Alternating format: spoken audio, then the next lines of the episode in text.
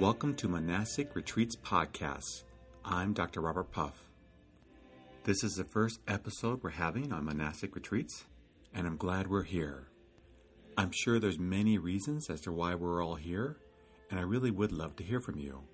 If you go to monasticretreats.com, you'll find my contact information, and let me know why you're here. But you may be wondering, why am I here? Who am I to talk about monastic retreats? And what do we have to look forward to in future episodes? First off, I'm actually not a monk. I've never really been a monk, but I have been, for a great part of my life, perhaps all my life, been attracted to the world of spirituality.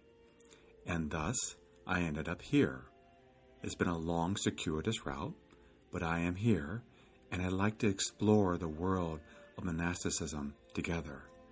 I grew up in Iowa and was raised in a fairly typical Midwestern religious home. My parents took me to church every weekend, and they also sent me away to camps so that I could really deepen my spirituality. Well, I remember one summer when I was very excited about going off to camp, excited to be with other peers and explore spirituality. When I got there, I did grow and I had a wonderful experience. But when I came home, I noticed that my excitement about my faith began to slip away, and it kept slipping further and further away, and quite quickly that it rather frightened me. It scared me, and I didn't know what to do. I really believed that God was real, but I couldn't understand what was happening to my heart. I did very well in school, and my parents were very loving and kind people. We came from a middle-class home, and everything externally seemed great. I was involved in sports, and I was excited to start ninth grade. I was 14 years old, but inside I could tell something was wrong. My faith was waning, it was going away, and I didn't like that. And what happened was I would watch TV shows. I remember watching TV shows, and they would have shows about mountain men who lived out in the wild. I just felt called to head out to the mountains and live like a mountain man. I know it sounds silly, but I just felt that way. And also my faith just confused me. I couldn't understand why it was going away. So what I decided to do, and I didn't tell anyone, is I decided to go out and find God and try to be a mountain man for a while. And what I'm going to share right now may be upsetting to some of the listeners. I have apologized to my parents and my family profusely for what I did, and I hope you will forgive me too, but I was 14 years old, and my heart was just screaming out to find out if God was really real. So one day, with $70 that I had saved from working on the farm, and a wind jacket and my Bible, I left, and I came back 9 months later. It was a long journey that many things happened, and along the way, when I was gone, I ended up losing my faith. Looking back, I could see that God was really protecting me and keeping me safe, but it was hard. And about 7 months after I was gone, I was living in Lake Tahoe in California, and I had a job washing dishes at a casino, and I was working on the day shift, and they asked for volunteers who'd like to work on the night shift, and I volunteered. Well, the day before I was going to start my new job, I went out with some, quote, friends, and we did some drugs, and the drug I did was LSD, and I had a most horrific experience I've ever had in my life. It was so horrible, and I was by myself in my room, and previously I had purchased a rifle, and I had it in my room, and the experience was just so incredibly awful that I reached over to grab the gun. I was going to blow my head off, but just before I did, I saw a cross, and I knew that good had to win out over evil. If I just hung in there, it would pass. And then I had the most mystical, beautiful experience you could imagine. It didn't turn me towards God, but it did soften my heart because I had become very angry and bitter. Well, that next night, I go to my new job, and obviously I was in a state, but I was doing okay. And I was going up the elevator, and there was this very gentle, kind person that was asking me about what I had done that previous night. And I told him, well, I'd gone to a party. So I asked him what he had done, and he'd said he had been at a Bible study. And I just kind of looked at him, and thought, well, that's different, and just proceeded to go about my day. Well, what I learned was, on that shift, there was a group of men, about 30 of them, that were living together in a commune, in more of a monastic-type setting, and they were there working together as they were going through school and learning. And they all worked at the same place I did. And they started talking with me, and I listened, and their words were fairly meaningless to me, because I thought at that time I was pretty sharp and I had some good counters to whatever they could present to me. But the one thing I couldn't counter was their lives. Their lives were just so beautiful and peaceful. Not all of them, of course, but there were a couple of them men that just were like, oh my goodness, you are a beautiful soul.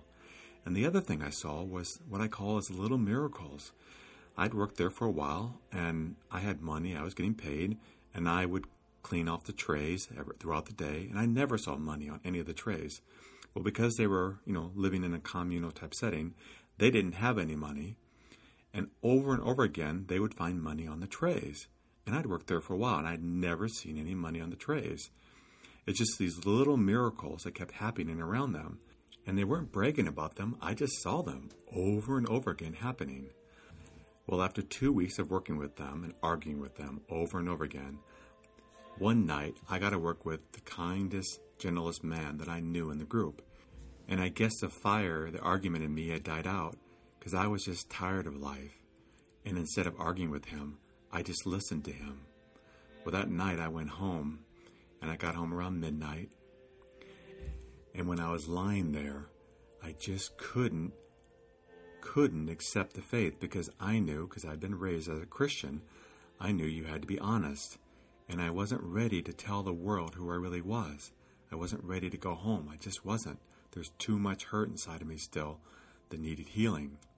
So after 4 hours of kind of being in a lot of agony, all of a sudden I heard this voice. It was like outside of me. And the voice said, do you remember the story of Moses? Do you remember the story of Jesus? How at first they were one person, and later they became another? I don't care who you are or what you are. I love you. At that point, my heart changed. And I was so excited. I actually didn't sleep for 2 days straight. But I actually continued to live on my own with the people I was living with. And after 2 weeks of doing that, I couldn't do it anymore. So I ended up joining the commune, the men, and I lived with them for a while. And then after 2 months, I had a lot of mystical, beautiful experiences, and I thought I'd grown a lot. And I had, but I thought it would be years before I'd be telling anyone who I was. But I knew in order to grow, we needed challenges. So I asked God one day to give me a really good challenge so I could really grow, because I love to grow. And he said, well, it's time to tell everyone who you really are. And so after about a day of keeping that secret, I went and told the deacon of the house, and then he had me talk to the head of the house, and they just encouraged me, if I was willing to call my parents, and I actually did. And I know this may sound funny, but I wasn't even sure if they would want me anymore, because I had hurt them so badly. But I was going to do whatever they wanted, and they were all, my sister, I had one sister, they were all three crying the entire time when I was telling them what had happened to me and where I'd been. And at the end of it, I said, well, I'll do whatever you want. And they said, well, we'd like you to come home. I said, okay. And they said, we'd like you to come home tomorrow. So I went home the next day, and then it was the summertime. I'd been gone, the entire school year. And I had the summer to kind of get back and adjust to things. And then I moved forward with my life. My life's going on. We'll talk more about it as time goes on. But my point of sharing this story is, if it wasn't for the monastic tradition, I wouldn't be here right now. I wouldn't be doing this podcast. I owe my life to people that have committed to live and give their life to God. And it means a lot to me, and I think that's what's always drawn me back towards the monastic tradition. And though I've never become a monk, and I have children now, and I've moved on in my life, I do now spend a great deal of time visiting monasteries around the world and locally. And what I like to do is share my experiences, share what I found with you. There are such beautiful souls in the monastic tradition. We're going to explore all traditions. My background is Christian, So we'll probably be steeping a lot of our time in the Christian, Catholic tradition, and the Orthodox tradition. But we will be looking at the Buddhist, at the Hindu, at the Muslim, at the Jewish traditions too, and just really exploring people that have committed their lives to God, to spirituality, and see how we can touch that, how we lay people can be part of that, because we can. I don't know if you know it, and that's why I've created this podcast, but many monasteries, most, invite people like us to visit them, to stay at them, to spend time with them. And it's the most magnificent experience, and that's why we're going to explore it together. We're going to look through history. We're going to look at wonderful souls that have lived and how beautiful they've been. We're going to look at books. We're going to review books together, movies together, music together. And I'm going to take you to different places around the world that I've been to, and we're going to together explore them and see how vast this world of monasticism is, and how we, you and I, can participate in this most beautiful world. It may be for a weekend, it may be for a week, or we may choose to join some movement, but we are welcome. So let's explore the world of monastic retreats together. What I didn't know, and you may not know, is that they really have open arms to visitors. They like visitors, not all of them, because some of them really are more hermeneutic, which means they kind of live in solitude and more community, which is called cenobitic. But they really do invite people to come stay there and participate in their lives. And that's what I'm going to encourage us to do, to go visit them. You probably will find, once you start looking into this with me, that there's something nearby you that you can partake in, that you can participate in, and be part of a community that you can be part of. Or perhaps like me, you will just go explore various monasteries all over the world. After my experience when I was 15, what happened to me was when I was in graduate school working on my first master's. By the way, just to know a little bit about me, I have two masters, one an MDiv that many priests and ministers get, and I also have an MA and PhD in clinical psychology. And now I'm a clinical psychologist in private practice and written a lot of books and done many things over the years. And now I'm doing this. But what happened is when I was working on my first master's, I got the opportunity to go to the Middle East. And when I was there, I was in Egypt. And 1 week we got to stay at a Coptic monastery in the middle of the desert. And I'm talking the middle of nowhere. Coptic monasticism is a very old Christian tradition that stands alone. It has its own pope and its own traditions, but it's out of Egypt, and it's a beautiful tradition. But I remember being there, and these were monks that gave their lives to God. And I got up one morning, it was around 4 o'clock in the morning, and they were chanting, and it was just the most mystical experience I'd ever had. I never had something quite like that, because they were so devoted to God. And it was the middle of literally nowhere. And it was gorgeous, and it was so peaceful. So that was my first experience. And then a couple years later, I was traveling with a friend to the Far East. And I was in Sri Lanka, and I needed a place to stay that evening. And this Buddhist Theravada monk came up to me. He said, "Would you like to stay with us?" So he took us to his monastery. And they all slept in this common room on the floor, and we just slept with them that night. They talked, and we had pictures, so we showed them pictures. In the morning, we went over to the river, and we took a bath in a river with them, and they showed us their temple.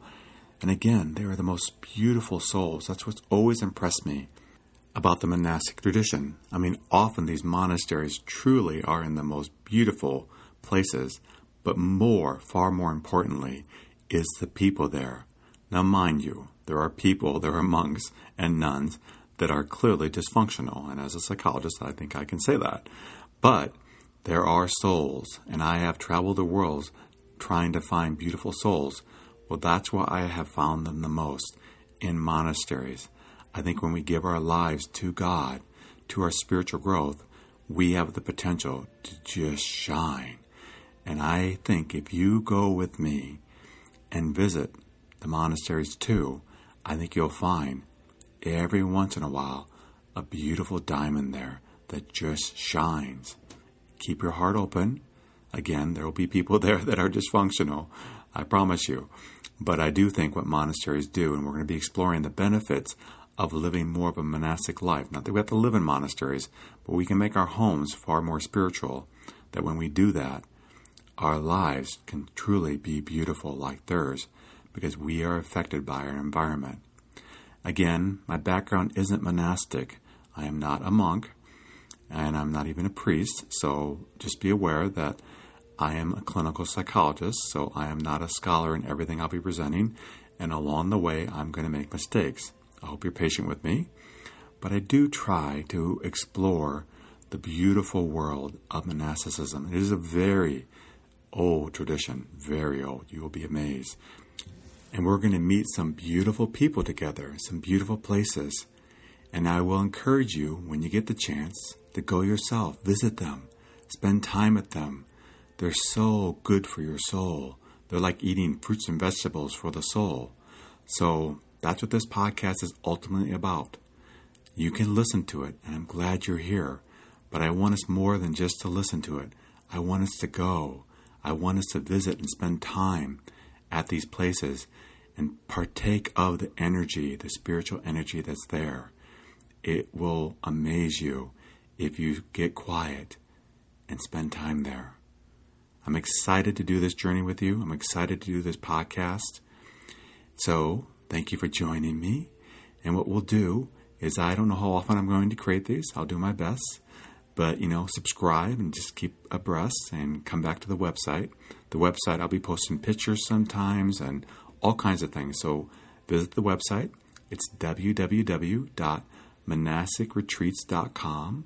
That's monasticretreats.com. And until next time, be at peace and be still.